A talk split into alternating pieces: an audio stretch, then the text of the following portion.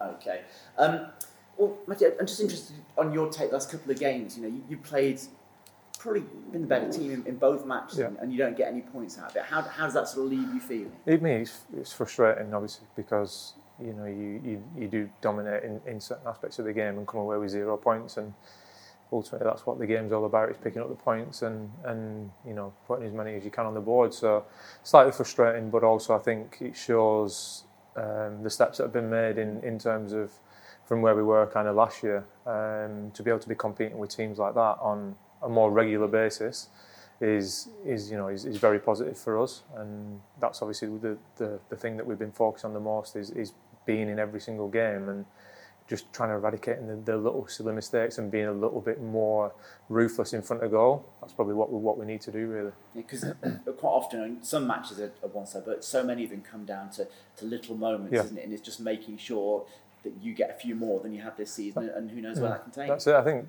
we've said it. It's fine margins in this league, and that's the championship, and it's been like that for years. And, and the small margins matter. And like I said before, if we can just take away the little mistakes and be that little bit more ruthless, I think we'd probably be, you know, quite a lot better off in terms of the point situation, and probably be a little bit further up the league. But at the moment, you know, we're we're, not, and, and that's where the improvement obviously needs to happen moving forward. But I think. You know the squad's in a good place, and um, you know we're excited for Saturday. Yeah, and it does seem like it's a club that feels, even if results aren't always there, there's good progress being made behind the scenes and indeed on the pitch. Yeah, for sure. And I think um, certainly we felt that as players from from the fans as well. And you know, we get frustrated because sometimes we come off the pitch and we think, "How we lost that?" And it's it's sometimes hard then to get yourself ready for the next game. But I think we've done that quite well. Um, and I think that, like you said, behind the scenes, there's obviously a lot going on, and the strides that have been made have been have been really good. But I think the most important thing is to keep going with that, and obviously not just kind of you know stay here. We want to try and improve and improve and improve, and hopefully you know with these last three games we can do that. And you know with a good pre-season, you just you just never know next year. Mm. And, and I thought, particularly the, the first half up at uh, Bramall Lane, uh, yourself and your, your your midfield partner Yeah. and uh, King, you just seem to be in the right place all the time, all that first forty-five minutes. Yeah. It, does it?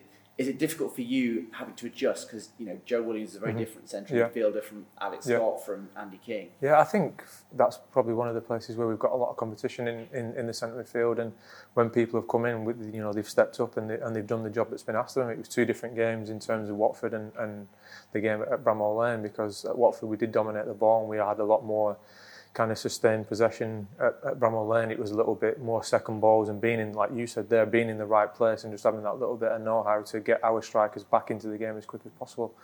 And I think if we, you know, maybe we would have took a chance in the first half, it would have been a different game.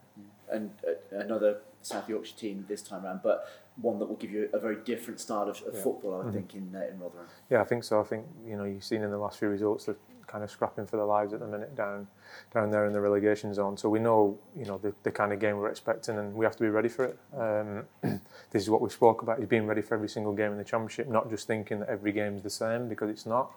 Um, it's going to be a physical game tomorrow, and it's going to be a tough one. And we said that this morning. We've got to be bang at it tomorrow and make sure that we, you know, we, we we're together and we support each other and, and try and come away with the three points. And and with so few games left now this season, obviously there's nothing to worry about or play for in terms of Yeah. up or down, but you still want to end the season well, still have that positivity that the progress is there going into the new campaign. That's it. That's what you know we want. That's what the gaffer spoke about. The staff have spoke about, and we want to. We do want to finish the, the season as strong as we can. You know, this is our next game. Um, you know, it's at home, and you know we want to try and put a performance in that that, like you said, shows the progress and shows the the capabilities that we can mix it with each and every each and every team really. And the three points is what we're after tomorrow, and hopefully we'll get them. Super. Thank you. No worries.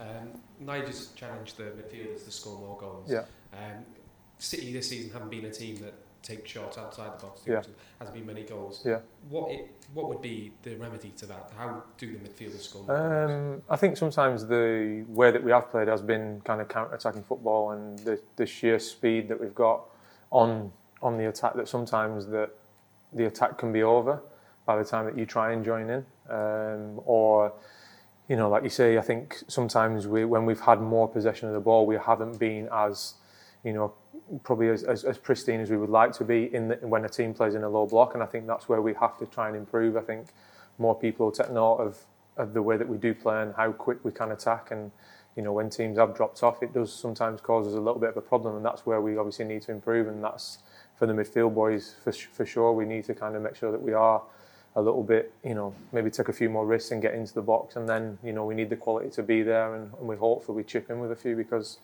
you know it's a it's a good point from the gaffer, and obviously that's what we need to try and improve on. And uh, obviously your teammate Alex Scott's up on the award, the yeah. Player of the Year award. Um, maybe a little bit, bit biased, but would you think that he would be well? He would be deserving of his nomination. Would you think he should go on to win the award? Perhaps? Yeah, for sure. I think you know Scotty's had a great season again. Um, you know the improvements that he's made in, at, at such a young age has been has been magnificent, and I think the category the category that he's in is a tough category, and there's been a lot of you know excellent players, especially at the, at, in, in his age category. So I think for Scotty, you know, he's more than deserved of that award, and hopefully he does win it. And um, you know, like I said, he finishes the season now as strong as he can. And this summer just feels really big in terms of recruitment and just obviously progression yeah. at the club. What's it like to be perhaps one of those trusted lieutenants? Because mm. obviously Nigel's been with you at a few clubs yeah. as well, and you're one of those players that's perhaps those consistent players in there that can offer advice, but also you, yeah, at the moment one of the most uh, consistent figures in the team. Yeah, I think you know I'm in, I'm enjoying my football, and I'm, you know I've enjoyed this season, and you know to see some of the improvements that have been made have been you know been excellent really. Um, but the point I made before is is we don't really want to stop here. You know, it's a driven group. It's a young group that that wants to succeed and wants to you know be better and be higher up in the table and wants to be competing all the way to the end of the season and not having games where it kind of you know on paper means nothing to us but you know we want it to be where you know hopefully maybe next season that you are in contention of taking the whole 46 game season into the playoffs or you know you just never know in, in this league or even better. But that's the kind of the, the, the strides that we want to make as players and I'm sure the staff do as well the recruitment owners and fans. So I think that's the next steps for, for this football club and hopefully um, like I said finish the season strong you know rest recuperate and then you know see what happens in, in the summer obviously you know where your future at yeah. there's a few players out of contract what's it like perhaps being in that being in that position and what's it like to be in that position and how do you approach it? Obviously sometimes there's a few games left in the season and that's perhaps your last edition mm-hmm. to perhaps sway the manager's decision. Yeah I think you you just basically treat it as your next game um, for you personally. Uh, you don't try and think about it too much. Um, you just go out there try and put a performance in.